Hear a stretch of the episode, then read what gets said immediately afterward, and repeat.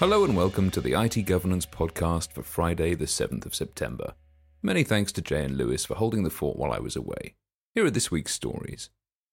In one of the biggest projects it's undertaken in 21 years, the broadband provider PlusNet migrated to a new customer billing system at the weekend, and, as befalls so many companies during large scale system upgrades, suffered a data breach in the process. According to the register, some customer accounts showed other people's names and addresses, during a planned upgrade to its billing systems, but not, it stressed, payment information. And this was only one of the issues facing users. Former and existing customers reported receiving incorrect payment notifications, and customers were unable to access their accounts at all because of an extended maintenance period. A PlusNet spokesperson said, We'd like to reassure all our customers that we immediately prevented access to the My Account section of the website and we quickly fixed the problem. We take the protection of our customers' data extremely seriously and have informed the relevant authorities. In July, I mentioned that the newest version of Google Chrome was marking websites that used HTTP as not secure. One such site belonged to TV Licensing, the public body that administers the TV license fee here in the UK.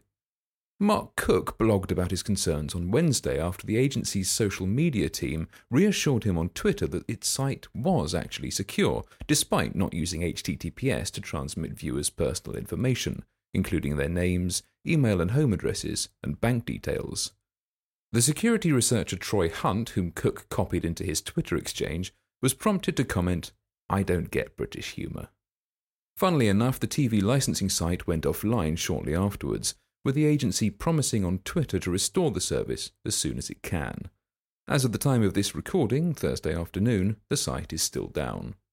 The error page is on HTTPS, though. A new Barracuda study of 3,000 BEC, or business email compromise attacks, a type of social engineering in which criminals impersonate senior staff members and attempt to persuade others to transfer money to the wrong recipient or disclose sensitive corporate information, has found that the majority of them succeed because of their simplicity. According to Barracuda, BEC scams are responsible for billions of dollars in fraud losses and mainly target employees with access to company finances or payroll data and other personally identifiable information. However, technical security measures are largely ineffective at stopping them. Some 60% of BEC emails are in plain text and don't contain malicious links, which means they get past security filters, especially as they're often sent from legitimate, albeit compromised, accounts.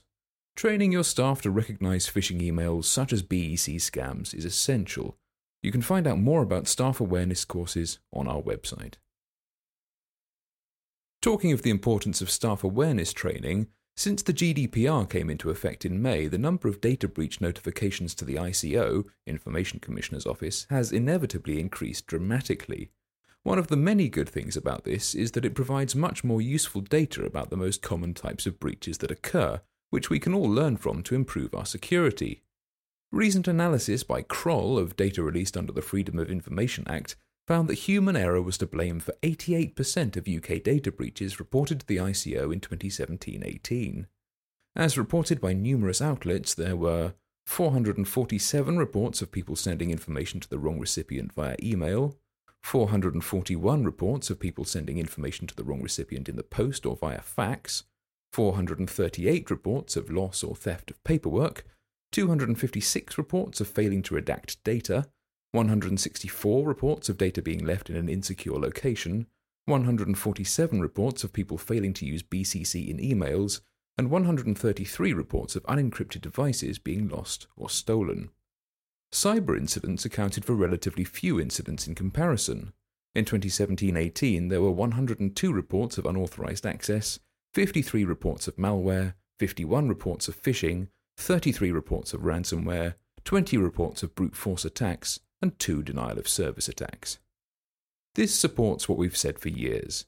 Effective information security should cover people and processes as well as technology, and staff awareness training is essential to maintain a culture of security. Well, that'll do for this week. Until next time, you can keep up with the latest information security news on our blog. Whatever your information security needs, whether regulatory compliance, stakeholder reassurance, or just greater business efficiency, IT governance can help your organization to protect, comply, and thrive. Visit our website for more information itgovernance.co.uk.